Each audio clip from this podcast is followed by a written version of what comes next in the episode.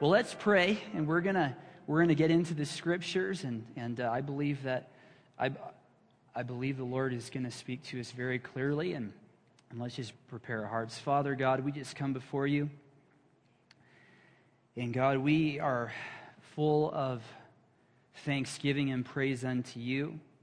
But Lord, we in every part of our lives, we really do need your help. Our nation, our church, individuals collectively. God, we just come before you and we just declare, God, we need you. And right now, Lord, God, I pray that what you've put into my spirit, that you would speak through me. Oh, Lord, and I pray that you would build up a faith in every person. I pray for a supernatural grace to come on, on your people today, that they would walk away with a a, a, a new faith, a, a greater faith, and, a Holy Spirit deposited faith for what lies ahead. In Jesus' name, amen.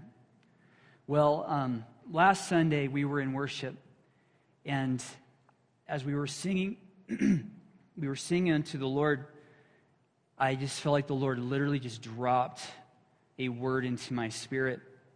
And I am, but when God speaks sometimes to me, he, he, he doesn't speak like in English and in paragraph sentence form. So I, it's almost like you're trying to take what he put into your spirit and try to paint a picture of what it came across. So I'm going to try to, to literally deliver to you the word without me adding and mixing in my own stuff. And I have really grappled with this word um, for my own self and had to process this for myself. But I'm going to give you just at least the beginning of it. And that is, as we were worshiping, the Lord spoke to me. And He said that my people think that they're in a battle, but they really need to think like they're in a war. He said, You're singing about victory, you're singing about breakthrough, but you're not thinking long term. He began to give me an impression of what the rest of the year would look like, and quite honestly, I was very sad. I was just like, no, no, we're, we're, we're praying, we're contending. And I, God told me what I didn't want to hear, and I'm going to tell you what you may not want to hear either, but I think it's what we need to hear. We think quick and easy, and, and uh, everything that I, I say today, like, totally applies to me, but the Lord said, My people want to pray get an immediate breakthrough, and then move on with their lives. They want life to go back like it was. They want it to be easy and they want it to be quick.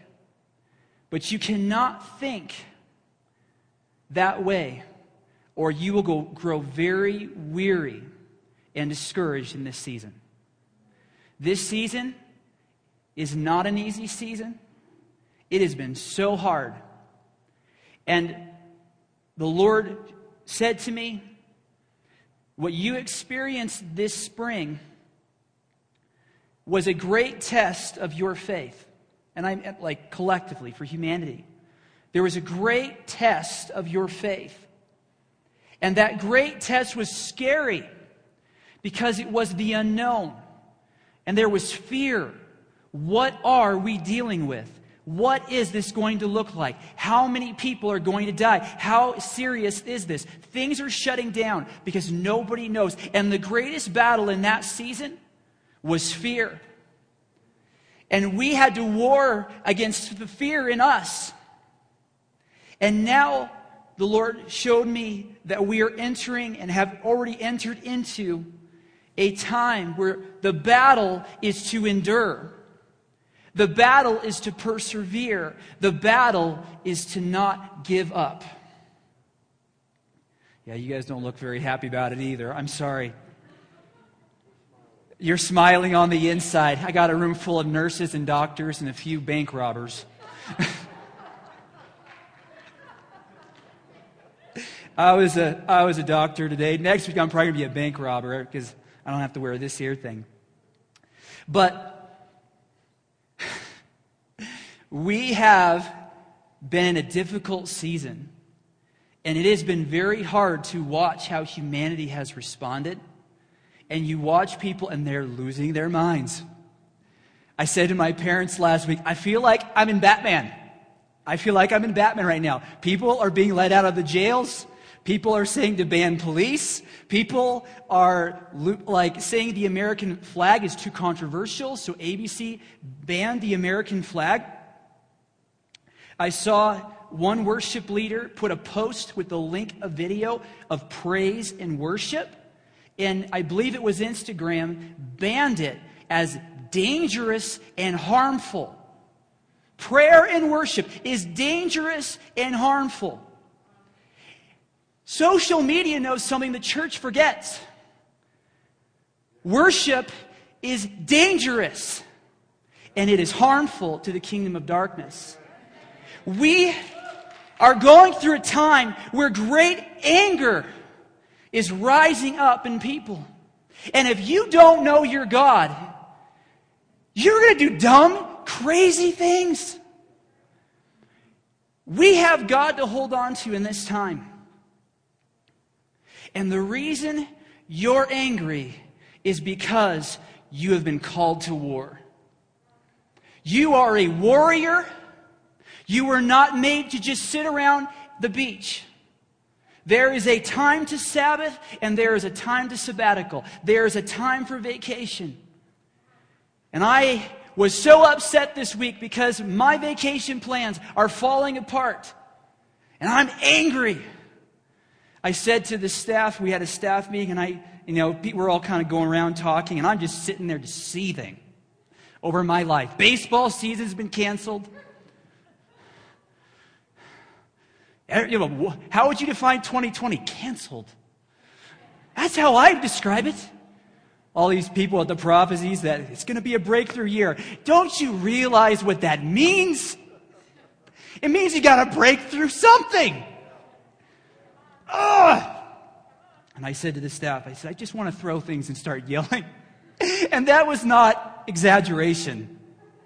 I want to yell and throw things because people are lying. And at this point in time, getting away with it. Corruption is rising. And at the moment, getting away with it. I said to God, I said, God, this isn't fair. All this corruption, all these people are just rising to the surface and getting away with it. And God said, Daniel, I'm just doing everything you've been praying for. I'm just exposed. This is what I prayed. I don't. I, I prayed, God, expose the darkness and remove it. And God says, I'm exposing the darkness. I'm like, let's get rid of it. But sometimes this isn't even my message. I need to get back on track. Sometimes darkness needs to be revealed and not dealt with. So that where the real darkness lies will feel bolder to come out. And God is allowing darkness to prosper because He wants those who are hiding in darkness to come into the light and be exposed. Now we need to go back to my sermon. So, the Lord was revealing to me that if we approach prayer, if we approach God, and you think because you had a good prayer meeting that it's going to stop the coronavirus, we need to think again. I don't like to say that, but that's pretty much what I the impression I got from God. The Lord revealed to me that we need to pray we need to press in. We need to enter into a level of spiritual warfare like we have never seen in our lives.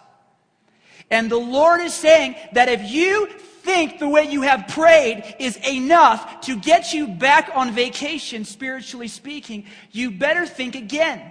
Because if you go and you pray for three weeks or two weeks or two months or three months and you think that the breakthrough is going to come in October, you're going to get weary.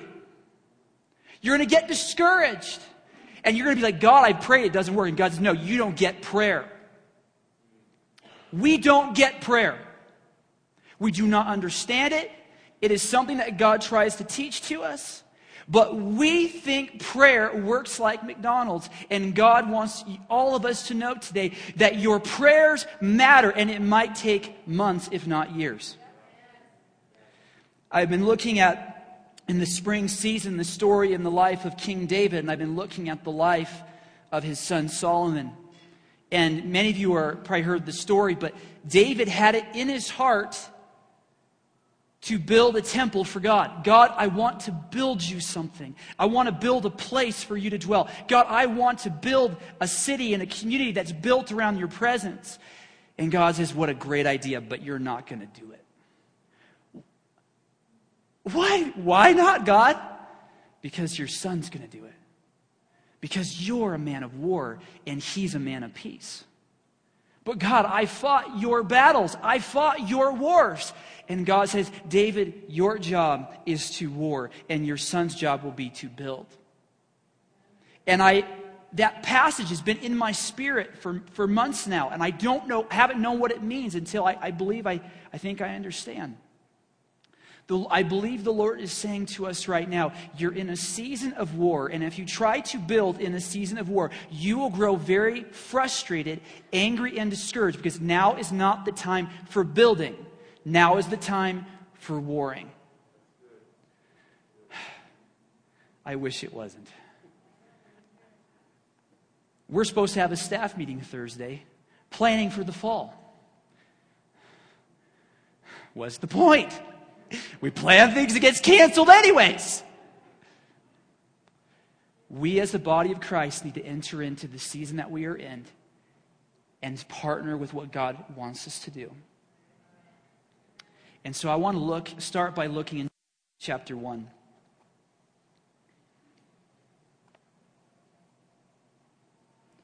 It's in the Old Testament, Joshua chapter 1. For those of you that don't know, uh, Moses has successfully, through God's empowerment, brought the people of Israel from uh, slavery and captivity in Egypt, and he has brought them on the border of the promised land. God has taken Moses out of the picture, he's passed on, and now we have Joshua. Joshua is now taking over and assuming the leadership of the nation of Israel. And so in Joshua chapter 1, we're going to pick it up in verse 2. And uh, this is what the Lord had to say to Joshua on the brink of war. These people have been in the wilderness going in circles, having a couple of wars here and there, but generally speaking, they've mostly been going and hanging out in the desert. And now, to enter into where God is taking them, they're going to have to war. So in verse 2, God said to Moses, said to Joshua, Moses, my servant is dead. Now therefore, arise, go over this Jordan, you and all this people to the land which I am giving to them, the children of Israel. Every place that the sole of your foot will tread upon, I have given you, as I said to Moses. From the wilderness and this Lebanon as far as the great river Euphrates, all the land of the Hittites, into the great sea toward the going down of the sun shall be your, your territory. So from the Euphrates River to the Mediterranean Sea, all of this land is belongs to you. Verse 5 No man shall be able to stand before you all the days of your life. As I was with Moses, so I will be with you. I will not leave you nor forsake you. Be strong and of good courage, for to this people you shall divide as an inheritance the land which I swore to their fathers to give them. So, looking at this passage of Scripture, if you had, didn't know the rest of the story and you just looked at this passage of Scripture, you would be greatly encouraged. God is telling Joshua every place that the sole of your foot will tread upon, I have given you. God is saying, everywhere you walk, is your inheritance, and I'm giving it to you. You have from here to here. I have promises. I have an inheritance. I have a destiny for you. And it all is being given to you. And nobody is going to be able to stand against you. I'm going to be with you. I will not leave you. I will not forsake you. So be strong and of good courage, for to this people you shall divide as an inheritance. If you didn't know the rest of the story, you would think this was going to be easy. You would think this would happen quickly. Because if God is with you and God is giving you the land, why is it that there's nothing in the prophetic word about fighting 31 kings?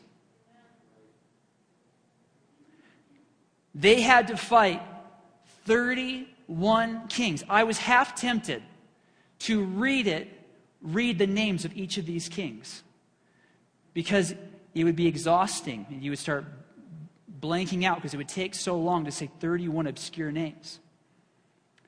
And the reason is is every place where your feet go is yours. But I didn't tell you, Joshua, you have to fight for every yard you step. You're going to have to win battle after battle after battle. You need to be strong and courageous for a reason. Why would God say to us, be strong and courageous, if it was easy? If it was quick? If, we need, if we're going to be strong and very courageous, because God's with you, it means you're going to need God. This is going to be hard. And so they go and they, as a nation, wipe out 31 kings. They take a very good stronghold on the land. And then they began to, by tribe, each tribe is, is given, you get this land, and you get this land, and you guys get this land. And now it's your responsibility to drive out these smaller tribes. There's a city here, and there's a city there, and there's a little village there. And if you, you we kind of took out the big guns. Now, individually, it's your responsibility as a tribe. This tribe is, this is your land. So now you have to go and fight. This is taking years of warfare, years of battle. And now Joshua passes on, and we see the tribes warring and warring and warring to enter into all that God has for them. Now, I want to turn now to Judges chapter 1, and I want to cherry pick a little bit some of the passages out of J- Judges chapter 1 to give you an idea of what some of this warfare was like. So, Judges chapter 1. I'll uh, read a couple of verses starting in verse 17. And Judah went, as the tribe of Judah, went with his brother Simeon, and they attacked the Canaanites who inhabited Zephath. But, little disclaimer, I don't even pretend that I know how to pronounce these words. I'm not even going to try. And utterly destroyed it. So the name of the city was called Hormah. Also, Judah took Gaza with its territory, Ashkelon with its territory, and Ekron with its territory. So the Lord was with Judah, and they drove out the mountaineers, but they could not drive out the inhabitants of the lowland because they had chariots of iron. So we see here Judah and Simeon work together to inherit, to take land, and they actually cover and gain a lot of land in this story. But they were unable to drive out the people that were the mountaineers because they had iron chariots. Isn't that a weird thought that they won some and they lost some? Let's, let's read some more. Verse 23, it talks about the, the house of Joseph or the tribe of Joseph. Joseph. So the house of Joseph sent men to spy out Bethel. The name of the city was formerly Luz. And when the spies saw a man coming out of the city, they said to him, Please show us the entrance to the city, and we will show you mercy. So he showed them the entrance to the city, and they struck the city with the edge of the sword. But they let the man and all his family go. So we see once again the tribe of Joseph conquers uh, the city or the region of Bethel. In verse 27, we see a little bit of a different story here. It says, However, Manasseh did not drive out the inhabitants of Beth Shean and its villages, or Taanach, or however you say it, and its villages, or the inhabitants of Dor and its villages, or the inhabitants of Ibleam and its villages, or the inhabitants of Megiddo and its villages, for the Canaanites were determined to dwell in that land. Wait a minute. Everywhere you set your feet will be yours. But it says right here that they were determined to not give up their land to the people of Israel. The devil is determined to not give up his inheritance, or not, not his inheritance, really what he's stolen. Your inheritance, what is what the devil has stolen from you. And we see here that the people of God were unable to drive them out. Verse 29 Nor did Ephraim drive out the Canaanites who dwell in Gezer so the Canaanites dwell in Gezer among them. Now, there's more to this story, but I, I, just wanted to read a few passages to give you this idea, this picture. They won some, they lost some. They won some, they lost some. It's a war, it's not a battle. In the kingdom of God, God wins the war, but we don't always win every battle. You need to understand this. God's will does not always happen on the earth. Jesus said to pray, Our Father who is in heaven, hallowed be your name, your kingdom come, your will be done, on earth as it is in heaven. We see from that scripture all by itself, um, and there are other ones, that what God wills does not always happen, but we are to pray that it does. And it's really hard to say this because we don't understand, and I don't have time to go into some of the obscure scriptures that'll give us a picture. But just because you pray and pray and pray and it doesn't happen, that doesn't mean that God got his way. There is a there, you know, there is a natural world there's the third heaven where God is, and then there is a second heaven, which is where angels and demons war.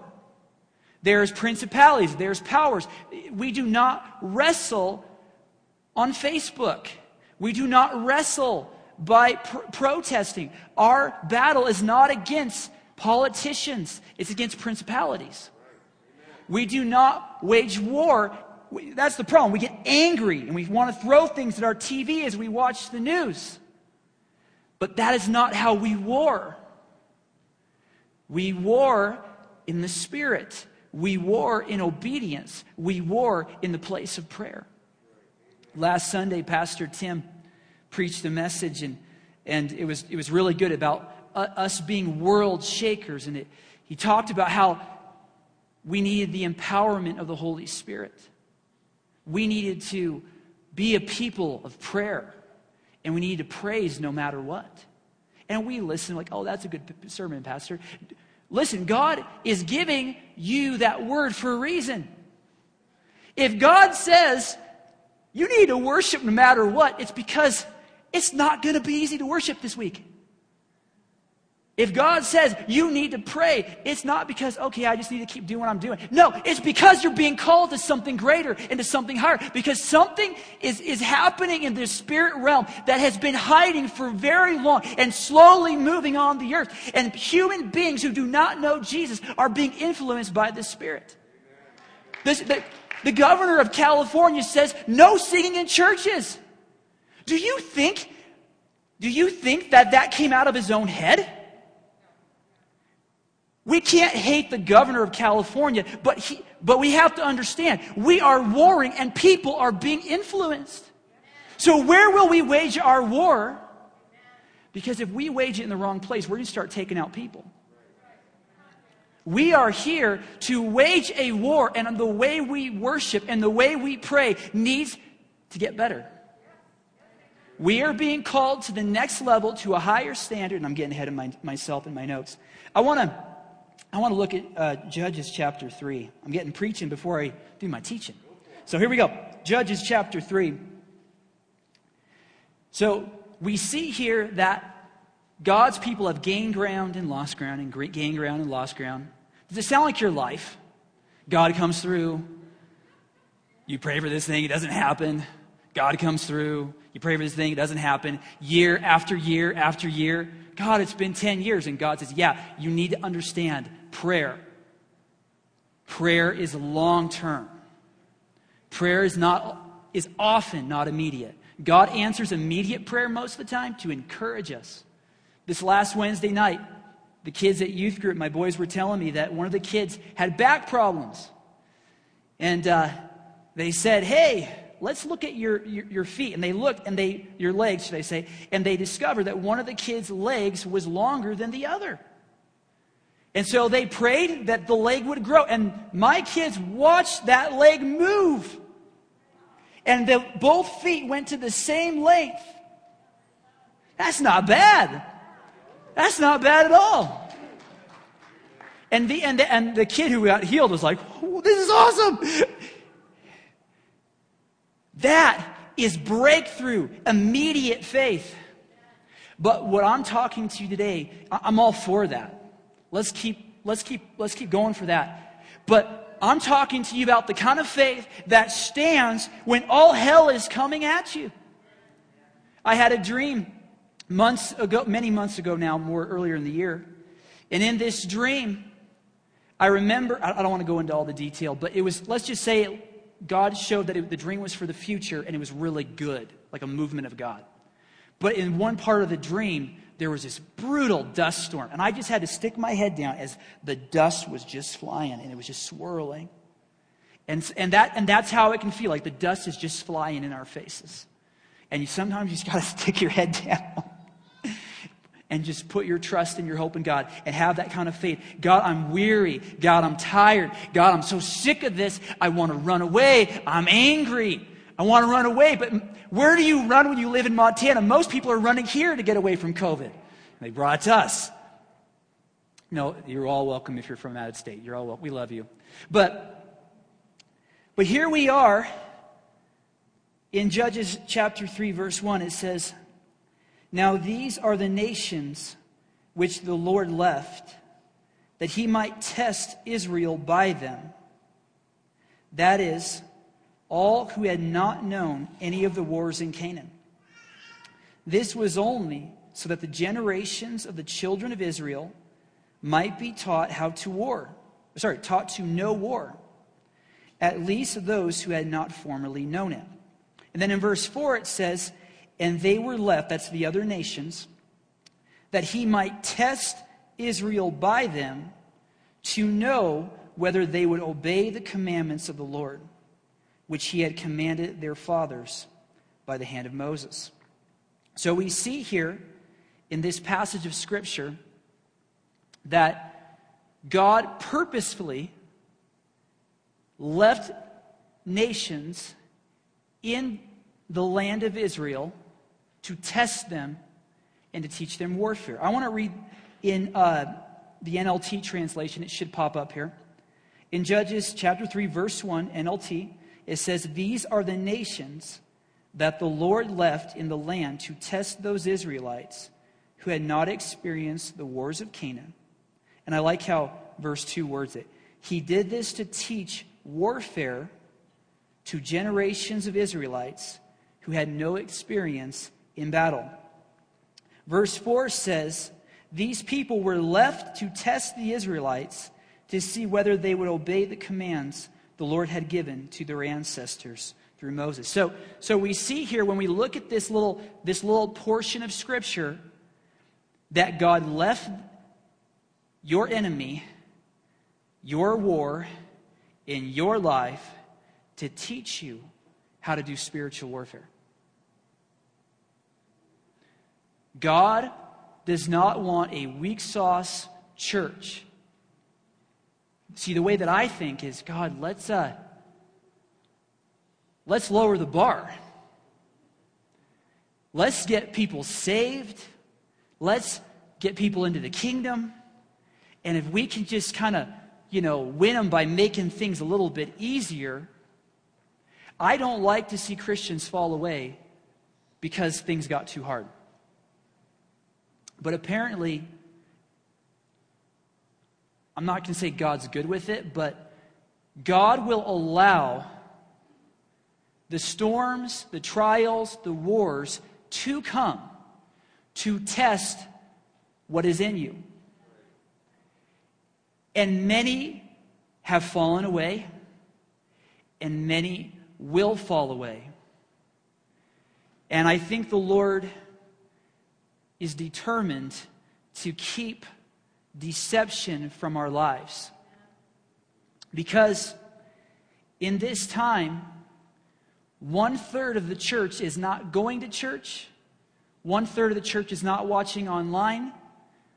And so the question, I'm not condemning or judging people, I'm just saying, where is their relationship with God really at? There are people before this pandemic who were in worse shape spiritually than they thought they were. And the pandemic God, I believe God is using the pandemic to expose you're not where you thought you were, you're in way worse shape. And I'm letting the circumstances reveal that so your eyes will be opened and you will come back to me and have a real relationship with me and not count on the faith of your relative, not count on the faith of 10 years ago, not count on your, you know, your, your, your, your little Christianese and your little religious duty. I am saying to you, I am purposely making it hard because I want to make you tough. I want to make you radical because you were built for war. You were built for this. This is not too hard for you, and God's grace is there to empower you. I want to, hopefully, this is a good idea, but I, I want to share a little, little uh, nugget I found online about Rachel, my wife. She shared about Rees Howells, I think like a, last Sunday, actually. Rees Howells was it, he, he, I think the book is, one of the books is called Divine Intercession. He was a man of prayer who led nations and people groups in the place of prayer, both before, but especially during World War II. Now you got to remember, they didn't have they didn't have social media or the internet. They had slow, you know, newspapers and that kind of thing, getting their news from what was happening in the war.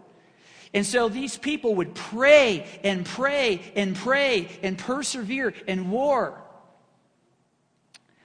And God would tell them things. They knew Hitler was going to invade Russia several, at least like several weeks before he, ever invaded. Why? Because God told them. And they began to pray, and they began to pray. And history tells us that the, the, the, that brutal winter storm hit Russia right as Hitler was in, you know, about to invade. Was it Moscow? I know I need to re- recap on my history, but, but we see that there was a, a famous uh, battle where there were only a handful of British planes duking it out with all these Nazi airplanes in the air. And these people already knew about it. And these people were already praying about it. And I believe Winston, I, I'm sorry, I'm, I'm fumbling over this, but Winston Churchill made the statement, something to the effect of, never has so much been to so few. Can't remember how he said it, but it's like, ah, I guess I should have. Anyways, I'm sorry. I'm trying to, I, I didn't know what I was going to preach on. Like, I didn't know what all was going to come out of my mouth today, so I'm just kind of stumbling. But I want you to hear this. This is not, this is about him from one of his students in his school. He had a school of ministry. In March 1936, Hitler sent his troops into the Rhineland, an aggressive act which met with no resistance from any European power, nor from the League of Nations. But Rees Howells was profoundly disturbed in the spirit, and a crisis came in the college on Sunday, March 29th, a day never to be forgotten. Rees Howells came into the midday meeting not looking his usual self. Always immaculate, his hair was ruffled, and on his face was a look of intense strain. He simply said, The Lord has told me that prayer has failed and only inter- intercession will take us through. We gazed at him, stunned and silent. Was it then really possible for prayer, prayer to fail? The intensive prayer of the recent weeks? What was the Lord asking of us? It was a new realm into which He was leading us in. In the late meeting that night, we began to get light on the situation. The battle in the heavenlies was raging. The forces of darkness were gathering strength. The world was on the brink of disaster. What then of the gospel to every creature? God had said through Isaiah that he wondered that there was no intercessor. And in Ezekiel, he had called for someone to stand in the gap. We began to see that the Holy Spirit was calling us to a total commitment to the heavenly warfare, to throw everything of ourselves into it. That was 1936. We know it was many years later that the war was won. And if you, they documented their prayer, what they got in prayer and what they prayed in prayer, and it lines up with world history. Because God was leading them and guiding them. They had five prayer meetings a day. They shut down the school and said, We need to get into a deeper place of prayer. The prayers that we have prayed have failed. Now, full on intercession, pressing in. We can't.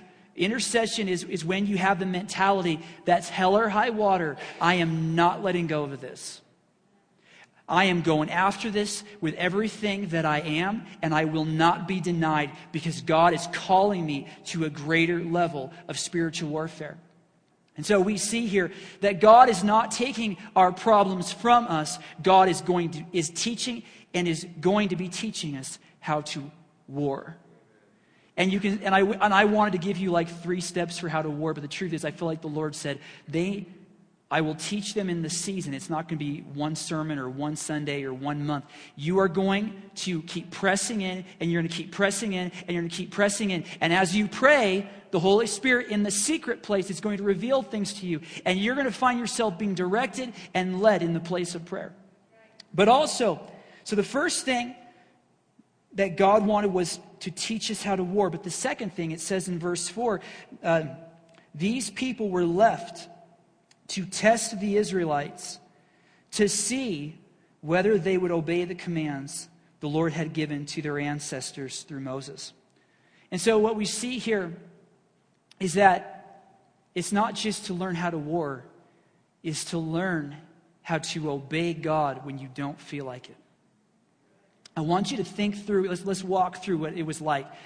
The people of Israel were coming into their inheritance, and God said, I want you to completely wipe out this, these people. And the question as a modern day American is why would a loving God want to wipe out an entire people group? Why would he do like a genocide? And the answer is, is because of the corruption that was in their land these people would, would worship multiple gods, and these gods gave them what they wanted. They worship Baal, which is the god of pretty much money, prosperity, wealth. And they worship Aphrodite, well, uh, uh, it later became known as Aphrodite, which is the god of sex.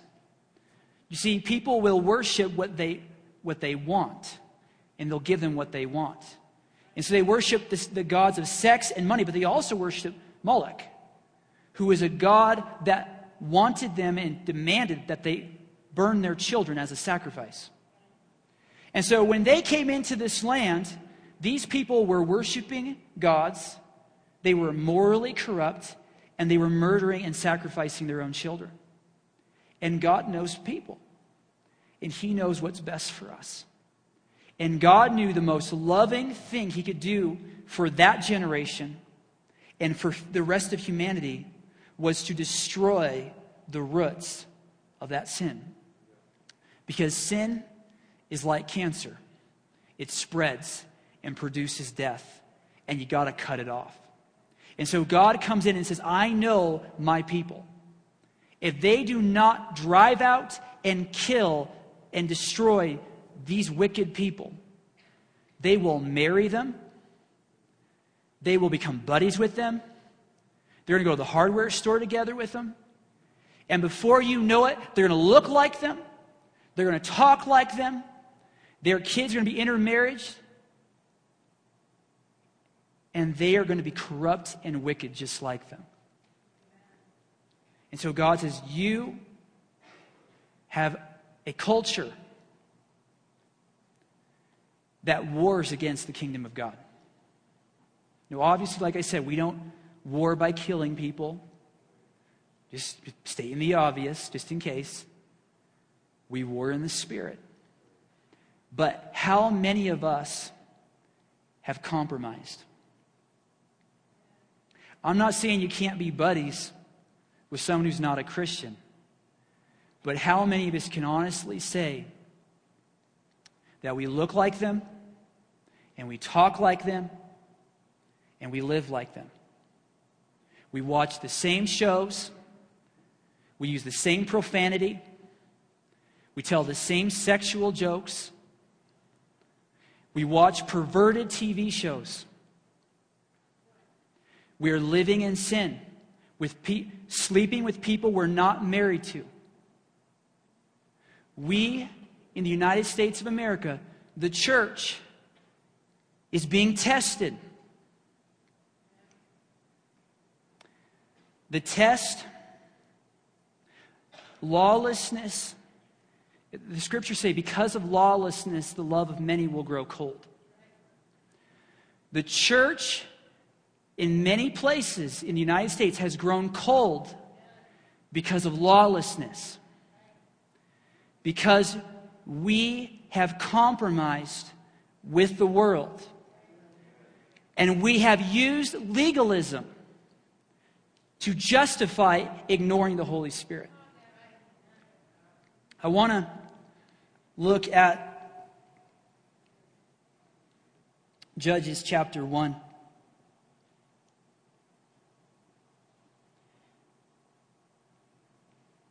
I just want to read one verse to you in verse 28. And it came to pass when Israel was strong that they put the Canaanites under tribute, which means you pay them or give them gifts or money, but did not completely drive them out. It came to pass when the people of God were strong that they compromised and instead of driving out what they were supposed to be driving out, they compromised. Why? I just thought that was so weird. You're, these people are squatting in your land. The devil is flaunting in your inheritance.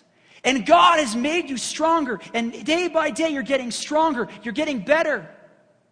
And in that place, as you finally got the upper hand, you said, forget it. Let's just sign a treaty. Let's just, let's just, let's just agree to disagree. You live there, we live here. We're, we're not going to fight anymore because we have, the up, we have the upper hand. Let's just settle for tribute. And how many of us could say that that's the way it's been for us in our lives with sin? God did not take the opportunity to sin from your life. We say, God, take it away. God, take away the opportunity. God, take away the desire. And God says, You have to learn to war. You have to learn to tell yourself no. Just because you desire it doesn't mean you should have it. You know, I look at Joseph, who was a, a man of God, a man of integrity, and how he was sold into slavery and he was in Egypt in Potiphar's house. And here he is. He's a, a man of excellence, a man of quality, in his 20s, probably ripped from physical labor. And uh, he goes and works for this rich dude named Potiphar. Potiphar, I don't know, I'm, I'm making this up, but Potiphar's on vacation. He's out doing a business deal with some guys on the Nile. And while Potiphar's away, Joseph's in the, in the kitchen. He's working on the sink. I'm making this up. And uh, his boss's wife shows up, you know, and I always pictured her being this old lady. I don't know why, but I read it recently. I'm like, dude, I, I'm pretty sure Potiphar, if you got in that culture, if you were in the money and you were in the place of power, then you probably had a young, good looking wife. It's, it's, uh, it makes sense when you consider the culture. So he is a young man and a young woman approaches him and says, I want you to sleep with me. Awkward moment. And Joseph is like, Your husband has given me everything in this house but you. Kind of reminds you of the Garden of Eden, you know what I mean? God's like, You can eat everything you want but this one tree. So Joseph's there, and I realized she was a temptation. Like, it wasn't just that she wanted him, it's that he wanted her. There was desire inside of Joseph for his master's wife. And I can guarantee you that in that moment of temptation, an angel of light did not appear. The presence of God did not manifest, at least not in a way that Joseph would recognize. But in that moment of warfare, God wasn't making it easy. He had to deny his flesh.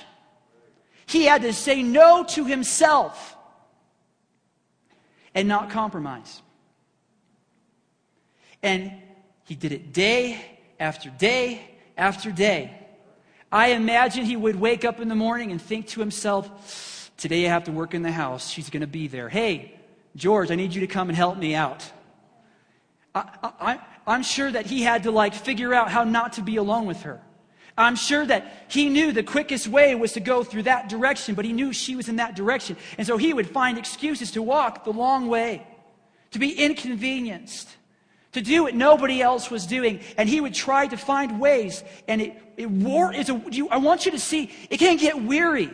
This was not a one time temptation. It was day after day of weariness. But he will not sin before his God. He fears his God. He is being tested, and he will eventually be promoted as a man of integrity. Until, of course, the day where she grabs him. He's alone, she's alone, she grabs him. And that's got to be the, you know, that's like, ah! And she just he takes off, and who knows how awkward that whole experience was. And we got a naked man running out of the house, running for the bushes. And then she lies about him out of the place of his integrity. We can go and say things like, I've been warring with porn for years. I've been warring with alcohol for years. I've been warring with anger for years. I've been warring with unforgiveness for years. And you know what? It's just too hard. It's just too hard, God. Why haven't you made this easier? I ask for help and you don't help me. And God saying, I want you to learn how to overcome. I want you to learn how to war because I'm building you. And I'm building an army that knows how to fight. You guys should stand up so I should be done. I just realized I got to put a mask on again in a minute. Oh no. Katie, you want to go up here? I, uh, I didn't want to give you this word. I didn't even like this word.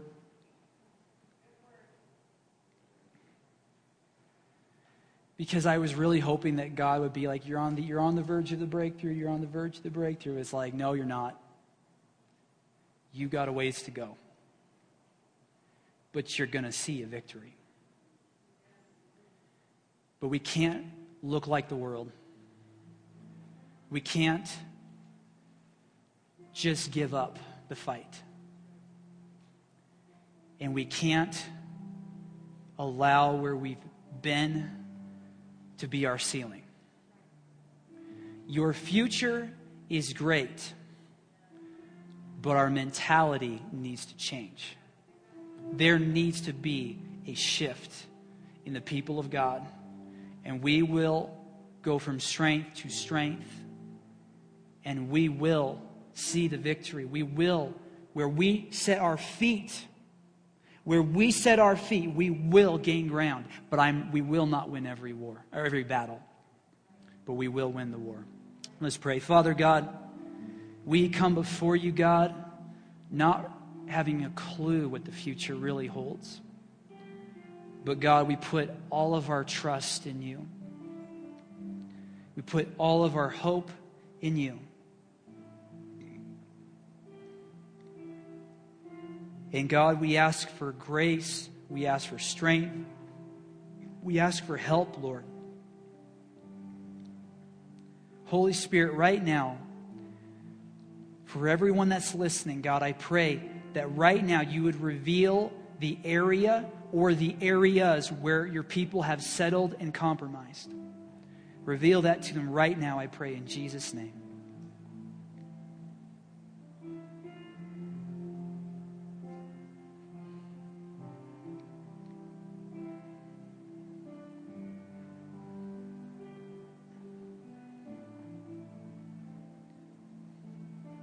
You may not feel God's grace, but you have it.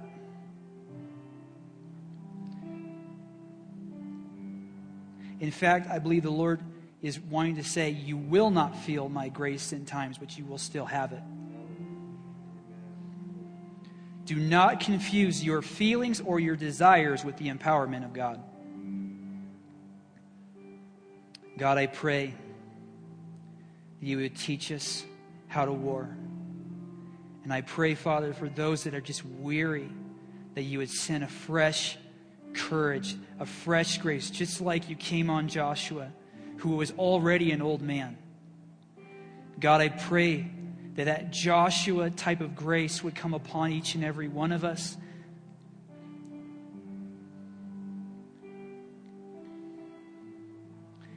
God, I pray you'd help every one of us to be strong and very courageous. I declare that grace was in the Word, and that because the Lord spoke it, now that you've heard the message, you will be empowered to operate in it. And we thank you for that empowerment in Jesus' name. Amen.